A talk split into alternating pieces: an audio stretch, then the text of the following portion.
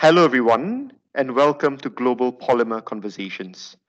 In this series, we'll discuss the polymer markets and global fundamentals. My name is Muhamad Fadhil, and I'm the VP of Petrochemicals at Argus. And with me today for this episode is Chuck Venezia, Argus Global Head of Petrochemicals. Global Polymer Conversations is brought to you by Argus Media, a leading independent provider of energy and commodity pricing information. Chuck, welcome to the series. Thank you for having me, Fadhil. Chuck, let's kick off with recent events in the Americas. Petrochemical plants in the US were impacted by the recent Hurricane Laura. Can you share with us the production situation now? Surely. Um, a, a, number of plants over on the Louisiana Texas border near Lake Charles uh, are still struggling to recover. Uh, what's going on largely is there's a lack of power from outside sources, and there were nine large industrial power lines damaged. One has already come up, uh, but the other eight are still pending. And those are really critical in terms of supplying things like industrial gases and pipeline access to a number of the plants. So even though the plants themselves were largely spared damage from wind or from flooding, uh, the outside utilities are still uh, somewhat compromised. There's that, and then there's also the aspect around um, the human impact. Uh, a lot of the plant's uh, workers, their homes, their vehicles were not so lucky, were not so spared. There was a lot of devastating damage. The wind that came through the Lake Charles area was the strongest to hit that area in well over 100 years. And so there still is the ongoing human impact there. But um, although there are a couple of force majeures from plants like Westlake, uh, we, we do expect those to be back on stream uh, sometime in early October. There is also now somewhat of breaking news, uh, an emerging storm that's expected to hit eastern Louisiana tonight or early tomorrow. And that storm is called Sally it's expected to hit down near the New Orleans area and then move up along the Mississippi River, which could impact some of the plants that are along the lower Mississippi River. Um, not so much with strong wind, because this isn't as strong of a storm in terms of wind or storm surge, but it will be slower moving and there could be flooding damage along those areas. So that's something to definitely keep an eye out for is how uh, the, the plants along the lower Mississippi River are impacted by this storm. Thank you, Chuck. And on the topic of disruption, we are now more than six months into COVID 19. How has the pandemic impacted the olefins and PNPP markets? Yeah, it's an ongoing impact, of course. Um, globally, there have been disruptions to supply chains, to downstream demand. This has largely been written about. Um, We've largely overcome the operational difficulties, putting in proper work uh, and safety measures at, at, plant locations and things like that.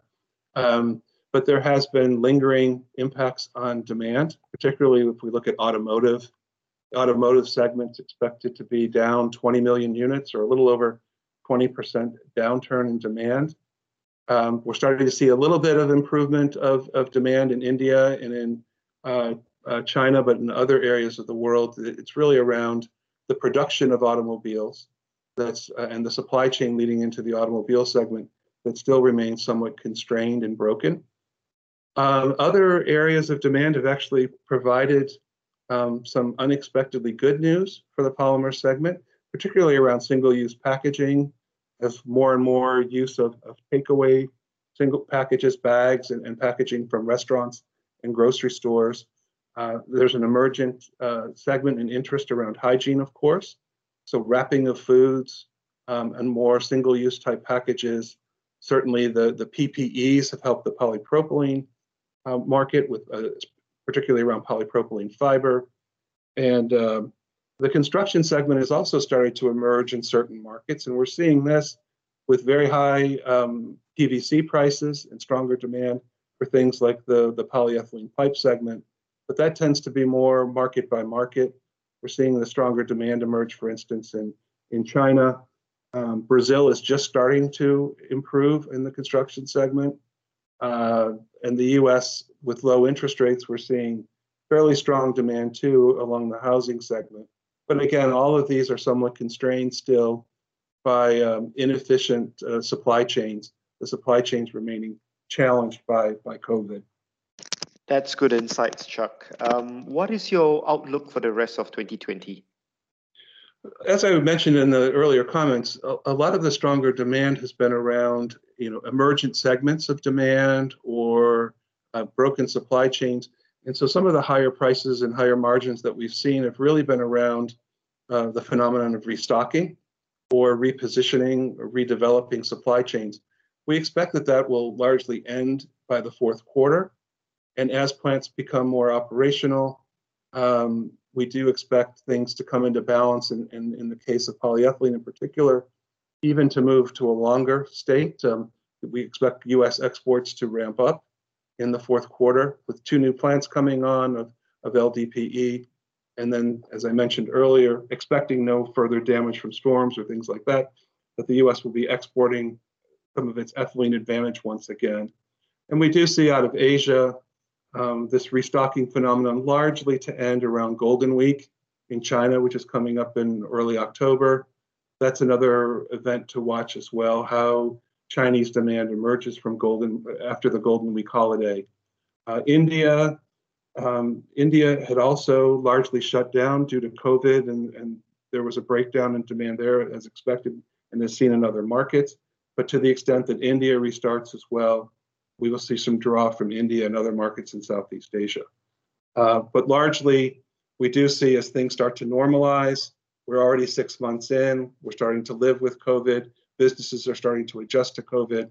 Now that uh, supply demand situation where we were moving into the part of the business cycle where we would see um, longer supply side, um, more constrained margins, we expect a return to that here in the fourth quarter.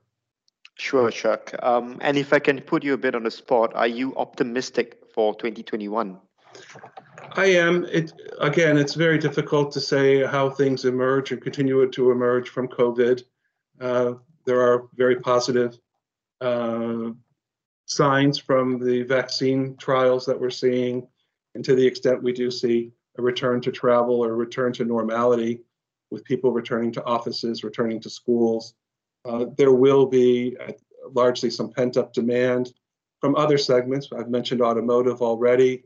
Durable goods have also been relatively positive, but again, with constrained supply chains, that bodes well for things like polystyrene and polypropylene to the extent that uh, the automotive and durable goods segments uh, emerge. But one thing to watch out for, of course, is if there is any kind of setback, uh, what does that do to overall market sentiment and overall demand with unemployment uh, potentially emerging again. But uh, overall, we are fairly optimistic. The other thing uh, that's happening too, or a result out of COVID, a lot of the new projects and overbuild, if you will, on the supply side that we saw coming, um, uh, many of those projects have been delayed or slowed down and re-examined. And so some of this new ramp up of capacity will come on or will come on more responsibly. And so it'll have less of a market impact and so we we should see somewhat of a soft landing and then a gradual takeoff on an aggregated basis, with some segments, as I mentioned earlier, um, improving quite well, and then others uh, much more modestly. But overall, for 2021, we do see uh, some more optimism after a rather difficult fourth quarter of, of 2020. On that note, I wanted to say that Argus has also launched the new global P and PP reports on September 4th. This is truly a landmark achievement for Argus. The team has worked very hard. Can you give us more details on this exciting new service?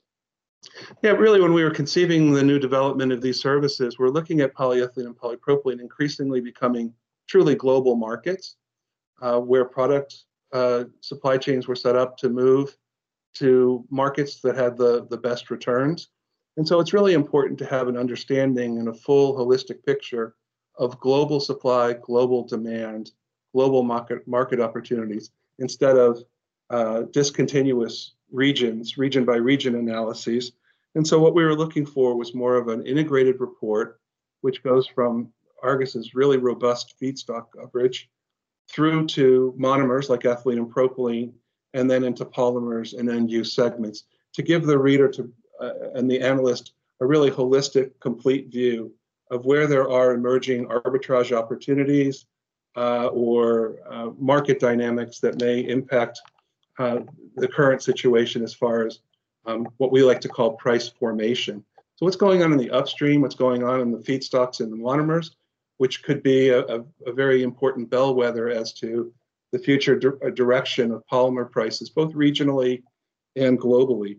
And so with our coverage, not only are we looking at US Gulf or Northeast Asia or, um, or, Euro- or Europe, but we've got um, very distinct um, and robust coverage of Turkey, the second largest polymer demand market after China. We've got uh, a number of assessments in Southeast Asia, including countries like Vietnam. Um, and then we'll be adding coverage uh, for the CIS and, and Africa. We've also got a separate section. We've got a reporter starting today, as a matter of fact, to cover the Latin American polymers market. So the Latin America section will be broken out as well as Latin America becomes a, key destination for polymer producers. We've heard of, of polymer shipments not only from Northeast Asia and the US, but even from as far away as India moving into South America. So it's truly becoming, emerging as a global market. And we just feel that the industry needed a, a complete, uh, deep global view of what's going on and, and so they can make uh, more informed business decisions going forward. Thank you very much. Uh, we have to draw to a close now. It's been a pleasure talking to you, and thank you all for listening. If you've enjoyed this podcast, please be sure to tune in for other episodes in our series, Global Polymer Conversations. For more information on Argus petrochemical product coverage, please visit argusmedia.com slash petrochemicals.